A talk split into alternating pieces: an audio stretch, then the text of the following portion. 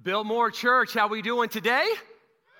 Yes, it is good to be in the house of the Lord with you today, whether you're joining us here uh, in person or online. We're glad that you guys are here. I hope that you guys had an incredible incredible Thanksgiving. I know that for many of you, you go from family to family, so you have multiple Thanksgiving meals uh, in one day, and that's like a hard thing to overcome. Uh, tomorrow's your day. Get back in shape, okay? We can do this. We're in this together, all right? Um, hey, uh, it's a privilege to be able to open up God's Word with you today. My name is Jason Gaston. Uh, I'm back for week two. Uh, big shout out to, uh, to Pastor Bruce for um, entrusting. It's a big thing, it really is a big thing for a lead pastor of a church to entrust someone else uh, to teach from the pulpit that God has entrusted you to lead from. And so, uh, Pastor Bruce, I'm sure you're watching somewhere, so I just want to say thank you. You're the man. I love serving Jesus with you. Uh, Pastor Bruce is uh, he's at home this weekend. He's not out of town. He's He's at home. He's licking his wounds. It's been a tough year for him. Um, he, uh, he's, a, he's a sports fan of all things Texas, right? And so uh, his beloved Houston Astros couldn't quite pull off the dub against our beloved Atlanta Braves, amen. And on top of that, there's uh, trade rumors now or talks of Car- Carlos Correa uh, going to the hated and dreadful Yankees. And so he's just really down on his luck. His Houston Texans are awful. Um, they're probably one of the worst football teams in the NFL. and um, and he's a, you guys know that he loves Texas Tech football, right? And or just all things Texas Tech. And uh, they're pretty bad too. And so um, it's just been tough for him. It's just been tough. And so, PB, we love you, man. We hope you're doing well. Anyway, hey, uh, well, I, um, I hope that you guys had a great Thanksgiving with family and friends. It, it really did. Uh, it felt great to be with family again, did it not? Like just to, and friends around the table, just to gather again. For some of you, uh, you didn't get a chance to do that last year, and uh, or maybe even uh, last couple years. And so I know it felt good to be with family. Um, if at any point during today's message you hear my voice crack, like a middle school boy is because I, on the other, other hand, am living victoriously, unlike Pastor Bruce this weekend. I was at the NC State versus UNC football game where I screamed like a child all game until my wife nudged me and said, It's time to go before the game ended. I'm not bitter. It's okay. First John is where we're going to be today. You can go to open up your Bibles to the book of First John. We are in week 47 of Year of the Bible, 47. We are almost there. And uh, I hope that you guys, if you've been joining with us uh, throughout this whole journey, I hope that you have seen the thread, the storyline uh, of the gospel from Genesis and how we're going to see it really come into fruition uh, at the end uh, in Revelation. And Pastor Bruce will be back to, uh, to help us bring this train into the station and, and start in, in the new year in a new series. It's been awesome. And today we're in First John chapter 1. We're going to be in verse 4. We're going to go in through chapter 2 in the first two verses. You guys ready to roll today? All right, great. Me too. I'm excited about it. All right, April 14th, 1912. Okay? April 14th, 1912 was not an ordinary night. All right, something um, historic happened on the evening of April 12th, and it would go down as one of the most infamous nights, infamous nights in the 1900s. Okay, people would talk about April 14th, 1912 for decades and decades and decades. A young man by the name of Cyril Evans was at work aboard a ship named the Californian. Now, um, the Californian had left port in England and it was setting sail and it was going west. Uh, to, the, to America, and it was on its voyage. Um, and Cyril Evans was on this ship, the Californian, and um, he was on board that ship and he was a messenger, okay? He was a telegraphist. He would send back messages from the ship to other ships or back to shore. Now, when I say he would send back messages, I don't mean he would shoot a text hey, hope things are going well from the middle of the ocean because, well, this is a weird world and you can do that now, right? I don't know about y'all. I was born in the 80s, okay? So I was born in 1981, um, and uh, it's still weird to me that I can pick up a phone that's not connected to anything and dial and talk to somebody in another country. That's weird to me. For most of y'all, you're digital natives, you're like, oh, that's just normal. That's weird. Okay, that's crazy, the technology. All right, Cyril Evans did not have that technology. He was sending messages back via Morse code, right? Just constantly doing this, all right? Well, as he's aboard the Californian, they are making their way across the ocean, and all of a sudden, during the night, the ship comes to almost a complete halt. And he gets a message from the captain that says, Hey, we have come to a crawl because there is ice in the water ahead. Icebergs, okay? Now, if you know much about ships and boats, and icebergs, you know, if those two things hit one another, it's a crash course to death right? You're, the trajectory of where you go, of where you are going, is not good. And so Cyril took up his, his task of shooting out the message to other ships around him. Now, this is important because Cyril Evans wanted to warn the ship that was coming behind him that left from the port, going to the same place as him, of the danger that was in the water ahead. He's doing his job. And so, Cyril, this is where a lot of historians aren't really sure on all of the little bits and pieces on what happened, but what they do know is that Cyril Evans took his task seriously. And he turned up the frequency on his, um, on, his, uh, on his machine because he wanted the ship that was coming behind it, literally in its wake, to be aware of the danger that was ahead. Now, a guy on the other ship was a guy by the name of Jack Phillips. Okay, Jack Phillips uh, was the senior operator on the ship that was coming right in its wake. Now, Jack Phillips and his crew had had a long night because they had been constantly sending messages back to shore, just absurd messages for all the rich people that were on the top level deck, wining and dining, carrying on about their life and they were just bombarded with ridiculous messages that they had to send back to shore. Let them know, had a steak for dinner, great ship. This place is incredible. You wouldn't believe the experience that we're having. And so when Cyril Evans on the ship ahead dials up the frequency and it's received on the ship that Jack Phillips is on, they are annoyed at the message. Literally, annoyed. So much so that when they get on there, he sends a message to Cyril Evans that says, Keep out and shut up. That's what he says. Get off the airwaves. You're clogging up our space. While the people on the top level are continuing about their journey. Now, if you know much about history, you know that that night would go down in infamy as the night that the ship that Jack Phillips was on would sink, thus killing almost 1,500 people with it. That ship, its name was the Titanic. That's exactly right. The Titanic sank, but here's the deal the Titanic sank ignoring the warning of those that had gone on before. It did not heed the most important message in its most dire hour. When you get to the book of First John, what you see is that the people of the, um, of the context in which John, the writer who also wrote First John, Second John, Third John, the Gospel of John, and Revelation, as he's writing this letter to what many would believe is like a network of churches all throughout Asia Minor. Think like modern day Turkey. And these people were being led astray by some false doctrines, okay? So the truth was getting out of proportion. That, honestly, if you look at the New Testament, a lot of the writings were written, right, in trying to help the people understand that some of the things that they're grabbing a hold of are full of error, right? Error is just truth out of proportion.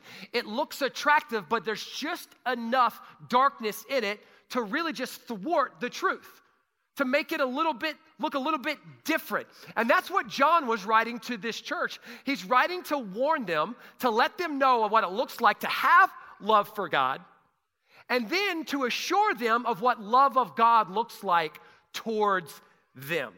All right, let's see how this fleshes itself out. First John chapter 1, we're going to start in verse 4, and I'm going to read from First John 1 4. We're going to go all the way into chapter 2, verse 2. All right? Here we go. Chapter 1, uh, verse 4. We are writing these things to you so that our joy may be complete. So, John is suggesting that he has something for them that they need to know, and by them knowing it, he says, I find great joy in. There's great joy in your comprehending this truth. Verse 5 this is the message we have heard from him, and we now proclaim to you that God is light, and in him is no darkness at all. If we say we have fellowship with him while we walk in darkness, we lie and we do not practice the truth. But if we walk in the light as he is in the light, We have fellowship with one another, and the blood of Jesus, his son, cleanses us from all sin. When I read verse 7, by the way, I'm a product of like um, Christian music from the late 90s to early 2000s, and all I hear is DC talk. I want to be in the light. Anybody else? Okay, all right, just three of you. Great, okay. Verse 8 If we say we have no sin, we deceive ourselves, and the truth is not in us. But, verse 9 says, if we confess our sins, he is faithful and just to forgive us our sins and to cleanse us from all unrighteousness. If we say we have not sinned, we make God out to be a what? A liar. Woo! That's some pretty strong language, is it not? And his word is not in us. Chapter 2, verse 1. My little children, I, I love, I love it when the writers of the New Testament letters really get this sense of like this love of a father towards the listener right? There's just this like there's this deep necessity like i want you to hear this message. I want you to know it. Please please know this truth. This truth is wrapped up in love. He said my little children i'm writing these things to you so that you may not sin. But if anyone does sin we have an advocate with the father Jesus Christ the righteous, that is the best news. He is the propitiation for our sins, and not for ours only, but also for the sins of the whole world. Today, what we're going to do is we're going to unpack what John wanted the early church to see, and I want us to gain a few truths for us today as we continue on this journey of where we're going and maybe look at the warning that's ahead that could literally spare our souls. Okay, there's an umbrella thought that's going on here in First John. I want you to write this down if you take notes, okay? The big picture of what John is trying to get his hearer to know is that God is the ultimate source of life. God is the ultimate source of life. He's writing and he, and he says this He says, I have a joy that's found in a message, and I'm praying that you would grasp this message fully. For us that grow up in a digital world, we're like, oh, baby, here it comes, this big, really awesome, catchy statement. I'm gonna save to my collection. I'm gonna repost it. It's gonna be epic. And this is what he says He says, God is light. You're like, that's it? really? God is light. Like, really, John? What am I supposed to do with that? God is like, woo, you wooed me with that one, big boy. That was good. Man, you really, you really spoke to my soul. God is light. But when John makes the statement that God is light, he is communicating a depth of theology, a truth about God that the early church reader would fully grasp and fully understand. Okay? I'm getting ready to take a little bit of a theological deep dive. All right, everybody, take your hand, put your big boy pants on. We're gonna buckle up for just a second, okay? Can we do this? You guys ready? You good? Okay, all right. If, if we can teach algebra to middle schoolers, upon which I failed, we can teach theology to the church, okay? Here we go. All right, okay. When you look in the Bible, you see that the word light is used all throughout Scripture. In fact, it's used 275 different times from Genesis 1 all the way to the end in Revelation. 95 times it's used in the New Testament alone. Here, here, are a few, here are a few passages that describe light, okay? Psalm 27, verse 1 The Lord is my light and my salvation. Whom shall I fear? Psalm 36, verse 9 For with you is the fountain of life, and in your light we see light.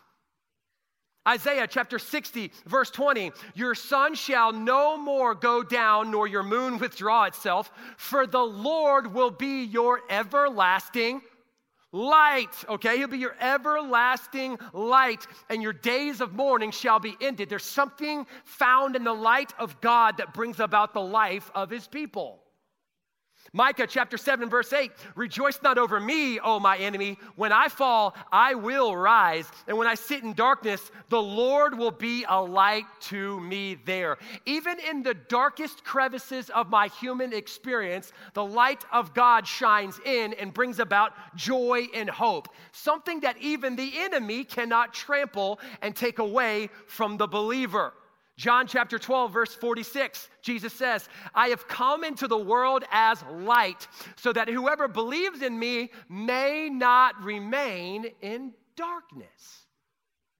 John chapter 8, verse 12, again, Jesus spoke to them saying, Jesus said this, I am the light of the world. Whoever follows me will not walk in darkness, but will have the light of life. The Bible, listen, this is good stuff here, okay? I need you to hang with me. The Bible says that joy, that hope, that life, one that the enemy cannot trample, starts with seeing God as light. For God to be light means that He is the source of perfect life and the source of perfect goodness, okay? If you press rewind on the VHS and you go all the way back to the beginning in Genesis chapter 1, it's recorded in the very, very beginning in Genesis chapter 1 that God created the physical world by saying, Let there be light. So, life in the beginning is found in the light of God. It is no coincidence then that when John opens up his gospel letter in the Gospel of John, he says, In him, being Jesus, was life, and the life was the light of men. And that light shines in the darkness, and the darkness has not come over it. The darkness shall not overcome the light. Life and light, they are synonymous all throughout the Bible and all throughout John's letters. And John is announcing this theme. He said, The light has come and life is found in him. True joy, true life is found in the light of God. Not only is he the light where pure life is found, but he's also the source, this is important, of perfect goodness. 1 John chapter 1 verse 5 said, "Everything about him is right." God is right. He never does anything wrong. He is perfect in all that he is and all that he does. Have you ever met somebody and thought they are the absolute most perfect human being on the planet? Anybody? If you're sitting next to your spouse, you should nudge them and be like, that's what I think about you. Right? You thought, man, this person could do no wrong and then you started living life with them. And then you realized, whoa, whoa, didn't see that coming. Um, I think I may have shared the story with you before, but when I was in college, I had the hots for this girl who ended up becoming my wife. Her name was Katie. And uh, Katie, um, I had the, I was like, had my eye on her in a Bible study, and um, and I remember just thinking, man, I'm I'm gonna try to date that girl one day, and you know, I'm probably going to make her my wife. That's just how it's going to go down. And I chickened out. I would never like really approach her. I would never go after her. And then one day, my uh, my Nextel beeps. That's right. I had a Nextel. My Nextel beeps, and uh, I pick it up, and my phone's ringing. I pick it up, and it's Katie. I'm like, oh man, she is calling to ask me out. Let's go. I answer the phone. I'm like, yo, what's up, girl? It's not actually what I said. I was like, hello, hello. And uh, she's like, hey, you're from this town, right? I was like, yeah, I'm from this town. She said, you know this guy named Sean? He's called me up to ask, ask me out on a date. I'm like, oh, he's trash. Absolute scum. He's a scumbag, right? I wooed her in with my charm and good looks by basically putting the other guy in the dirt and trampling all over him, right? That's what I did. That's just how it went down. And eventually we'd get engaged and, uh, you know, we'd get married. And what she realized was I'm actually not that far of a scumbag removed from this guy, Sean right? Like at every turn along the way, she sees a lot of my goodness, but then there's some, there's some surprise turns along the way where she's like, ooh, I didn't see that temper come out in that arena. Or I, I didn't see a lack of self control come out in this space. Oh, I didn't know he yelled at kids that way. right? That is not the way it is with God, John says. There are no hidden surprises in him. His character is pure, it is good, it is right. There are no surprises with him. Pure life and pure goodness is found in him. And so throw the weight of your life in the light of God. That's what he says. That's the blanket that all of this lives underneath, okay? Why is that important? I want you to write these down for two things because we get it wrong. Number one, we think life is found in the pursuit of self. We think that life is found in the pursuit of self. Look at what he says in verse 6. It's an interesting phrasing that he uses here. He says this If we say that we have fellowship with him, meaning God, while at the same time we walk in darkness, he says, we lie and we do not practice the truth. If we say we walk with him in the light, but we do something different, I say I believe in the light, but yet I continue to walk in darkness. If my words say one thing, but my actions do another, what do we call that? A hypocrite. Literally, somebody that has two faces. I say this, I say this, but then when I leave, I do this. It's an about face. Just like that, we are living in a world that says, listen, you can say one thing, but you can keep feeding the flesh. You can keep pursuing the things of your flesh. You can keep running after it. You say that you love God, but you're walking in darkness. The light is not actually in you. And when you say that you love God, but you continue to pursue these things, what you're saying is, I'm putting myself over Christ. You know, the currency of our culture is the sufficiency and the satisfaction of self. And I'm a consumer. And if I may be so bold to tell you that the deposits that we make day in and day out are going into an account that are leaving us bankrupt. Bankrupt. A famous theologian and writer, a guy by the name, and pastor, a guy by the name of Eugene Peterson. Some of you guys have read some of his stuff. He's, he's great. He's got some really good things. He wrote a book called Eat This Book. I'm going to read to, I'm going to read this to you. This is what he noted years and years ago about the culture that we're swimming in right now. He says, We live in an age in which we all have been trained from the cradle to choose for ourselves what is best for us.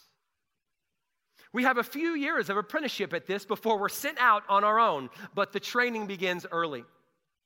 By the time we can hold a spoon, we choose between half a dozen cereals for breakfast, ranging from Cheerios to cornflakes. You can tell how old this is, by the way, too, or just how like not cool he is by only eating Cheerios and cornflakes. I mean, come on, cinnamon toast crunch, fruity pebbles, cocoa pebbles. Can I get an amen, somebody? Okay, Cheerios? Who does that? All right. Our tastes our inclinations, and our appetites are consulted endlessly. We are soon deciding what clothes we will wear and in what style we'll have our haircut. The options proliferate. What TV channels we will view, what courses we're going to take in school, what college we will attend, what courses we're going to sign up for, what model and what color of car we're going to buy, what church we're going to join. We learn early. Listen, do not miss this, okay? We learn early with multiple confirmations as we grow older that we have a say in the formation of our lives and within certain bounds, the decisive say. If the culture does a thorough job on us, and it turns out it has been mighty effective in its course, we enter adulthood with the working assumption that whatever we need and whatever we want and whatever we feel forms the divine control center of our lives.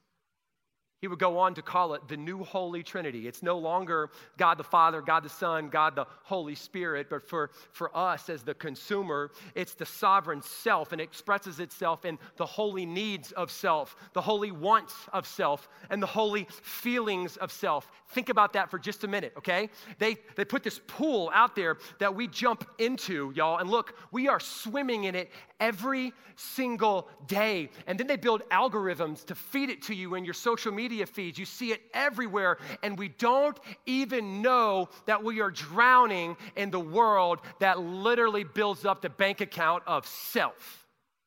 Now, listen. I do not want you to walk out of here and be like, that pastor right there, he told me that I should hate myself. Missed it, okay? God is not a God that does not want you to be happy. He wants you to rejoice when you make that first sell as a real estate agent. He wants you to love the job that you go to. He wants you to love the cubicle that you sit in. He wants you to love the sports that you play. There's a beauty. Eric Liddell said, God made me fast, and I feel his joy when I run. There's something that the father loves about the child loving what he has given them, right? But what happens is this we've created a world where we consume the created thing and we neglect the love for the creator. God wants you to be happy. He wants you to enjoy those things. But listen, we have mistaken them and we have made them our God, and the satisfaction of self is leaving us bankrupt. Man, I remember when I got my first job, I was making like $28,000. I was like, let's go. Anybody? Right? You know, you're like, let's go. And then you got a little bit of a raise. You're like, man, are you kidding me? I am making bank. I'm living the dream. I'm living in this epic apartment. Man, life is good. I can eat Bojangles whenever I want. And then all of a sudden, you get into that next pay grade, and you get in that next pay grade, or whatever that is, and it's never enough right? It just leaves you wanting. You want another taste of it. And then when you got that, you want something else. You want something bigger. You want something better. That's me.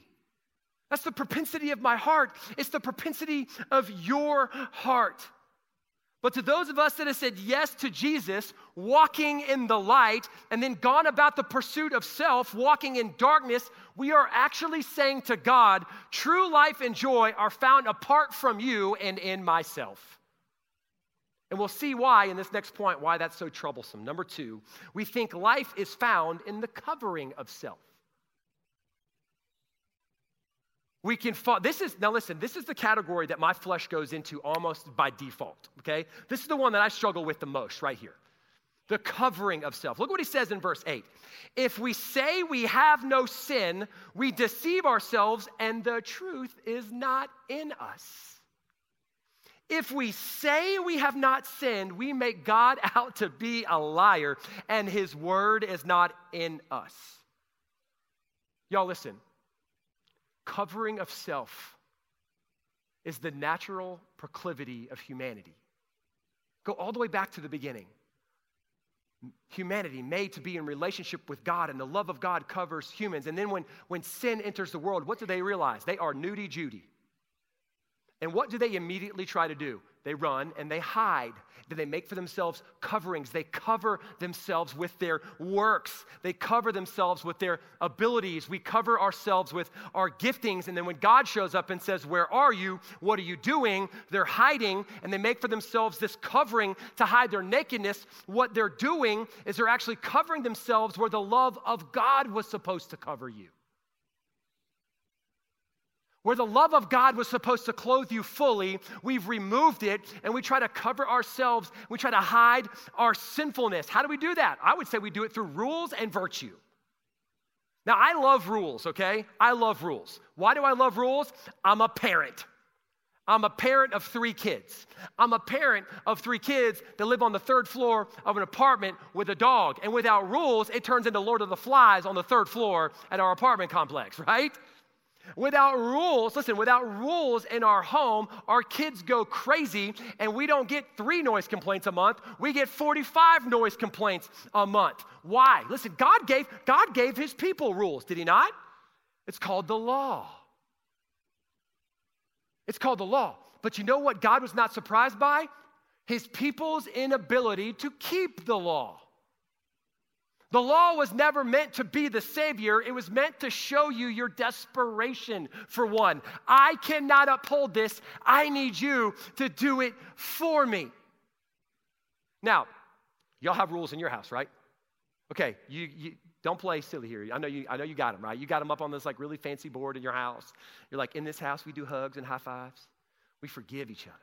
We love unconditionally right? Family first. You got all those things. It's like super artsy. It's on your shiplap fireplace, right above the mantle. It's right there. It looks awesome. But if you're a parent, you know one thing that your kids have the ability to keep that rule for how long? Any of those rules for how long? About eight seconds, long enough to ride a bull, okay? Long enough, long, long enough to go. What? Why, why do they have such a hard time following the rules? The same reason that you and I have such a hard time following the rules. Because our hearts are prone to wonder, Lord, we feel it. And we try to cover and mask up our sins by being better, by becoming more busy, by becoming busier with religious activity. Yo, listen, I'm a product of that, okay? I gave my life to Christ in middle school right? And I didn't have enough time to like sit back and like evaluate Christian church culture. I just jumped full throttle in, baby, okay? I had all the t shirts, bench press this, the sins of the world, the Lord's gym, right? I had them all. I jumped in. I was at, listen, I was at church before Sunday school even started for accountability group. Then I went to Sunday school class with our youth group. Then I went to big church. I sat in big church. Then I'd throw a little bit of money in the plate every now and again. And then I'd be back on Sunday night for youth group choir. Youth choir. Why? Because your boy could hit a note back in the day. Maybe not. Not, not very great, but.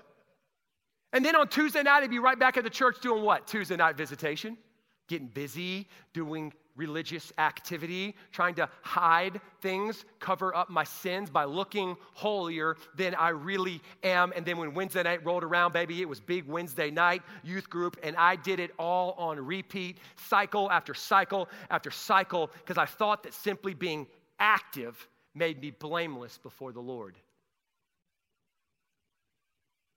You know what God calls all of that activity?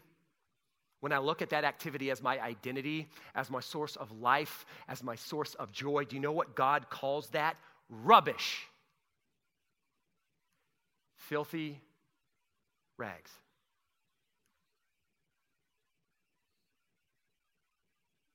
My politics can't hide my sin. My religious activity can't hide my sin. It doesn't make me elite, it makes me desperate because those things leave me short of what God really wants for me. They will not be my Savior. They cannot be my Savior because they are a terrible, terrible, terrible God. And that's exactly where the Lord wants us to be desperate, reaching for Him, something, someone outside of ourselves. That's what He wants. And God knows the answer to every inclination and desire that you have within yourself. It's not pursuing the love of self, and it's not hiding the sinfulness or the darkness of self. Life is found in dying to self and embracing Jesus. Life is found in dying to self and embracing Jesus. Look at verse 9. He says this If we confess our sins, he is faithful and just to forgive us our sins and cleanse us from all unrighteousness. I said it last week, I'll say it again this week because I need to preach this to myself every single day. Confession and repentance should be the mark of every follower of Jesus. It's what started this walk with Christ, and it's what sustains your walk with Jesus every single day. Listen, fear based repentance, fear based confession only leaves you feeling terrible about yourself. That's not the gospel.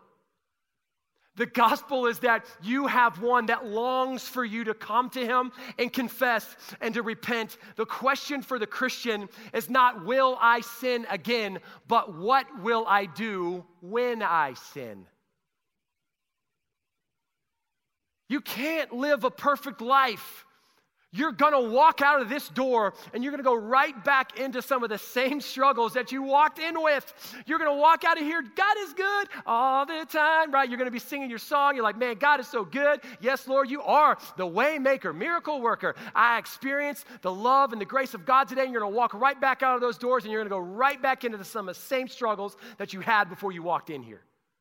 Guess what? God's not caught by surprise. And he says, Confession says, I'm dying to myself and I am thrusting myself fully into the grace of God daily. See, metanoia means to have a change of mind, right? It says, Hey, I made a decision to follow Christ, but when my heart starts to crave these things, confession is, I see it, and now I'm changing my mind about it, and I'm going back to something greater, to someone greater. Y'all, listen, this is huge. This is the gospel. When you look at the book of Leviticus, okay, the book of Le- Leviticus gives you this beautiful, beautiful picture of what is ultimately fulfilled in Jesus, okay? You have the, you have the, um, the one who would go on behalf of the people, and he would come in with the lamb for the sacrifice. And he would throw his hand on the head of the lamb, and he would slit, I don't mean to be like gross here, okay? He would slit the throat of the lamb, and the lamb would bleed out. And his hand on the head of the lamb says, I am joining in union with the sacrifice of the blood being spilled out on behalf of my people. Do you see the gospel there? Jesus would be the perfect lamb who would be slain. And what God longs for the Christian is this is that understanding that He is, in chapter 2, He says, He is the propitiation for your sins, meaning He fully absorbed the wrath of God, throat slit, sacrifice, blood poured out. He is the propitiation. That means there's no more wrath for you if you're in Christ. No more wrath for you wrath of God fully absorbed in the sacrifice of the Lamb. That's why he says if we confess our sins, he is faithful and just, meaning this justice means you can't charge the same person the same crime twice. It's been fully paid for, it's done, completely done. Jesus satisfied the wrath and the justice of God fully. So, you know what we can do when we sin? We put our hand back on the head of the lamb. But my heart longs for these things. Throw your hand back on the head of the Lamb. But my heart longs for darkness. Grab hold of the light. But I think that that can fill me. He says, have a change of mind, confess and repent, and throw your hand back on the head of the Lamb. You see, He's your advocate. He intercedes for us. He, he stands between God the Father and us, and He says, Oh, I don't advocate for your goodness. I don't advocate for your works righteousness. Father, you can't punish them because you've punished me on their behalf. If we confess our sins, He is faithful and just to cleanse us from all unrighteousness. The love of self will leave you bankrupt covering himself will leave you flat on your face. But the dying to self, the throwing the hand constantly, day in and day out, on the head of the Lamb, confessing, My heart wants that. Oh, but God, that you would change my heart, and I will fully throw my heart fully on the grace of God found in Christ Jesus. I will cling to that day in and day out. What are you pursuing for ultimate joy? What are you pursuing for life? Are you living two faced life? I say one thing, but I live another. Are you covering yourself with self righteousness? The Father says, Come. Throw yourself at the feet of the Lamb and throw your hands on him and cling to him for life. For in him, life is found. For the light of God has come and it illuminates the darkness in this world through our hearts. The hymn writer says it this way Before the throne of God above, I have a strong and perfect plea. A great high priest whose name is love. Whoever pleads for me.